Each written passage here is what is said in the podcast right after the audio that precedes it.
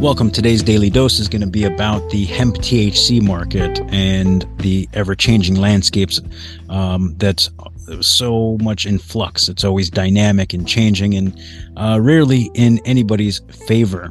Um, really sucks if you love these things. I mean, I personally love Delta 8 more than traditional recreational cannabis but uh, who knows? It may not even be around in the near future. I saw this clip last night and it nearly brought me to tears because I can understand as a small retailer, you work so fucking hard to build something and to bring a certain value to your community, whether in store or online. But um, it can be taken away like that in an instant when laws change. What do you do? We're going to check out the clip before we do introductions. My name is Mike. Welcome to the channel. Today's daily is brought to you by grassdoor.com. Cannabis delivery made simple. Save 40% right now. Use the code daily at checkout. More links down below. And you can find more information about this particular episode. I'll link more stuff for you guys to check out. But I saw this video and, and it's a short one. And I said, wow, my goodness, this really sucks. Um, we, we all work incredibly hard to to build something within the parameters that are given to us in any given law. Um, and you know, obviously, no one knows when laws are going to change abruptly, but they can happen abruptly. They can happen swiftly. When they do, they can wreck you. Over my ten years, I have seen industries come um, and grow from something very small to something very large, and then crumble with, within just a few years of overregulation, destroying everybody in its path. I saw that with the vape industry. I'm seeing that happen with the kratom industry currently.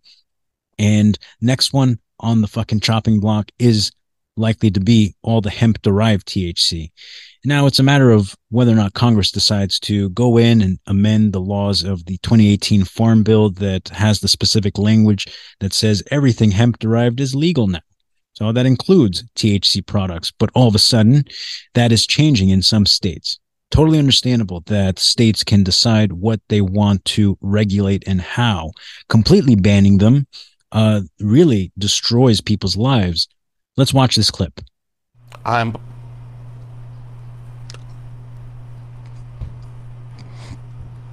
I'm devastated.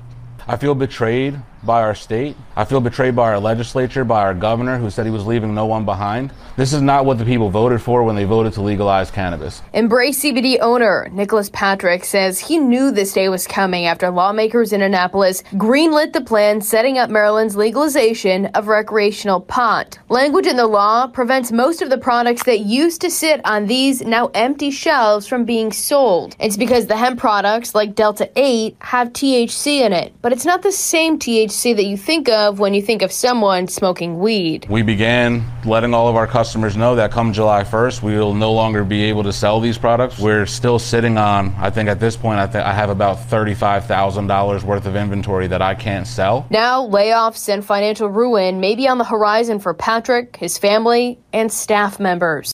I mean, wow.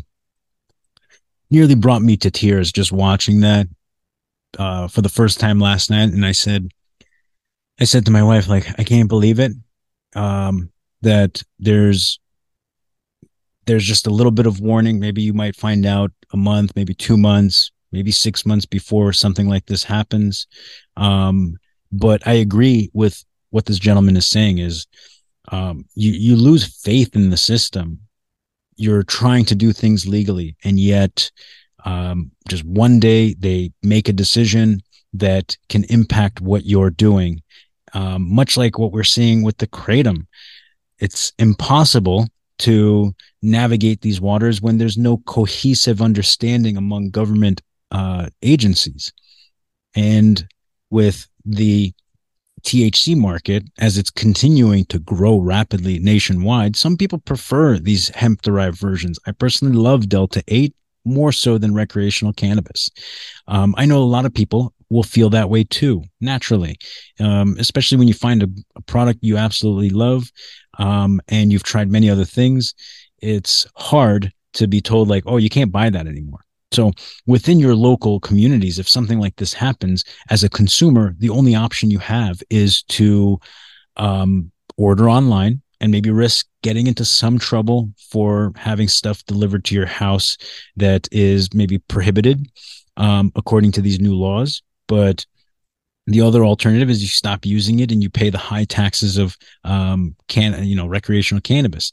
The bottom line, I feel like, and you best believe this is the fucking truth, and why I think this may happen in the near term is as recreational cannabis moves into every single state, lawmakers don't want competition that they can't tax the same way. So it's got to go. If they can't tax it the same way, um, which I mean, they can implement the tax. I don't know. That's an option. Why don't they? Um, but instead, they want to eliminate it and just leave just recreational cannabis available to consumers. And that's all you're allowed to get. And you got to pay those high taxes if you want it. Um, we have seen this time and time again. Again, you know, do I have to remind people? Look at what happens to the black market when you over, you know, when you're taxing the shit out of something consumable and it typically dwarfs three to four times the annual revenue of legal markets. So an example is the legal market in California is like two, three billion dollars annually in sales. Well, the black market is like 12. That's fucking 400% difference. People are going to buy it elsewhere. They're going to turn to, you know, other sources to get it. What does this lead to? Hello. It leads to more fucking problems. When you have to buy it underground because that's what you want, then you risk it being tainted with fentanyl. You risk it being um, less than safe. Uh, you risk it being contaminated with other things because you just don't know where it's coming from. And the list goes on and on. So when laws like this are passed, can can we all agree that it definitely has some risk to the public? Of course, naturally, right? You're allowed to buy whatever you want to buy, uh, whatever you want to buy from wherever you want to buy it. Um, you have that right, and you have the right to take that risk. Yes, even if it's illegal, you still have the ability to do that, but it's your risk. It's, it's the the risk is for you to take and for you alone. But we can eliminate that risk by just uh, continuing to allow these products to thrive and to get some market share. They want to tax it. You can fucking find a way to tax it. Just write it in, much like how they decide to um, write in some of the restrictions that we see.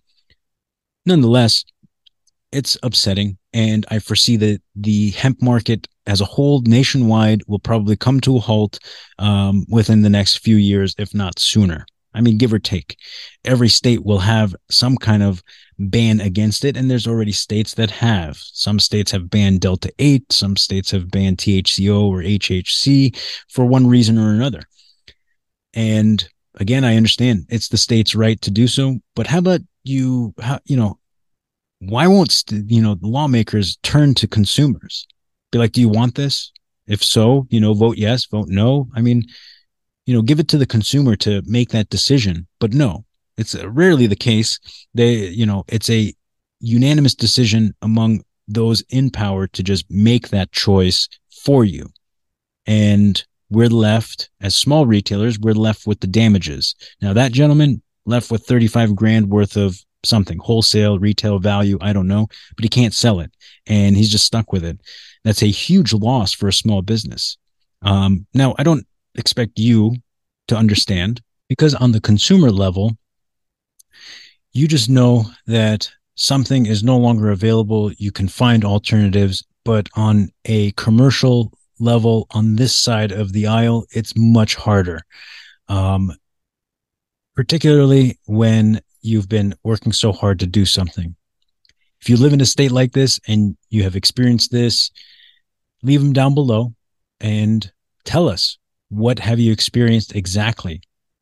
Has it been difficult? Why has it been difficult? If you're a retailer um, and you've experienced something similar, share your story too and those tribulations. It's all helpful and it's all for the community at the end of the day, um, especially when we're sharing much of this information together. I'll catch you guys on the next one.